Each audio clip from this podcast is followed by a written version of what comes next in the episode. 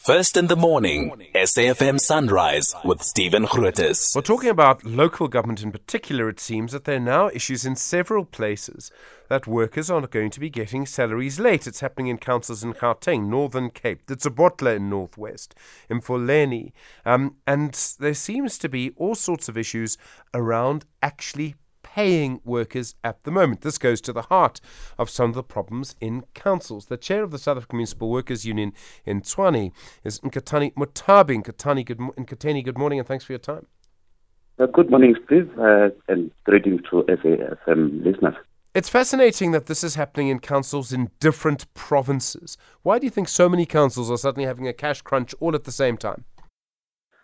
No, there, there, there, are a lot of variables. For example, the funding model of the municipality on its own, it, it is premised on assumptions. Assumptions that each and every municipality can self-sustain at a 70% via a, a collection of rent and taxes, surplus of electricity and all that.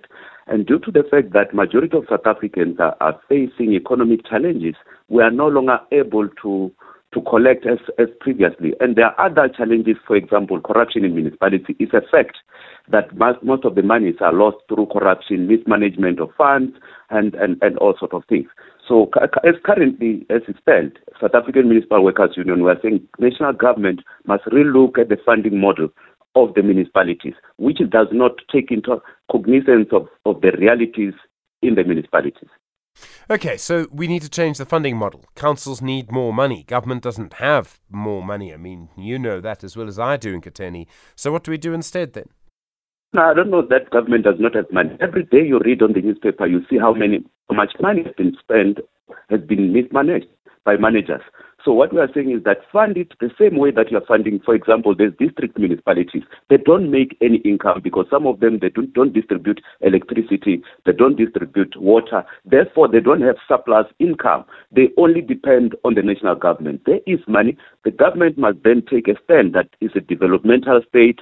They must take into account that majority of South Africans are not paying because they're not working the economy is failing to absorb them to work. Therefore, they cannot pay. And those legal that are paying currently, the majority of them, they are going off grid. Others are using borehole. Therefore, municipalities cannot absorb the pressure as it is then now. Furthermore, there are municipalities that are in rural areas that does not have any economic activities that rely on the national grant. Those grants must be expatiated so that they can absorb the pressure. Hence, you've seen majority of the municipality now are no longer even, even um, maintaining their, their infrastructure because the, the surplus now has become deficit because of mismanagement, because of corruption, because of electricity theft, water theft, and everything. So, what is your advice to members who don't get paid at the end of the month? So, there, some of them should have been paid at the end, you know, uh, uh on payday at the end of May. They didn't get their money. What are you telling them to do? Must they keep working?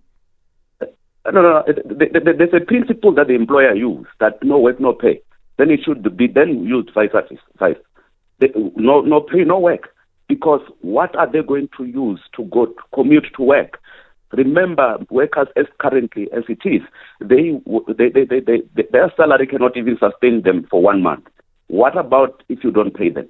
They won't be able to go to work because they don't have money to commute. So this, this, what we are talking about now is that the total collapse of municipality unless the national government intervenes. Okay, so total collapse. Uh, I mean, it's a very serious situation. Do you believe in? I mean, it seems to me that no one is actually looking at any kind of proper change to councils to fix it. We just, all we do is sit and moan about the problems that we have. No, no, no, no we're, we're not moaning. As we are saying let's change the funding model.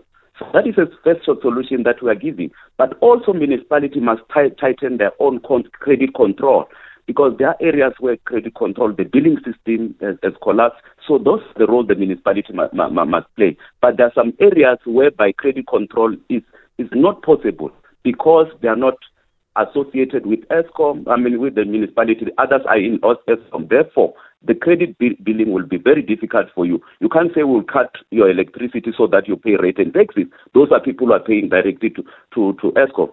So first point is that let's change the, the, the funding model. Let's make sure that the government subsidize those who cannot pay. Thank you very much indeed. Really appreciate the time. Nkhetheni Muthavhi is the Deputy General Secretary for the South African Municipal Workers Union, the Deputy National General Secretary.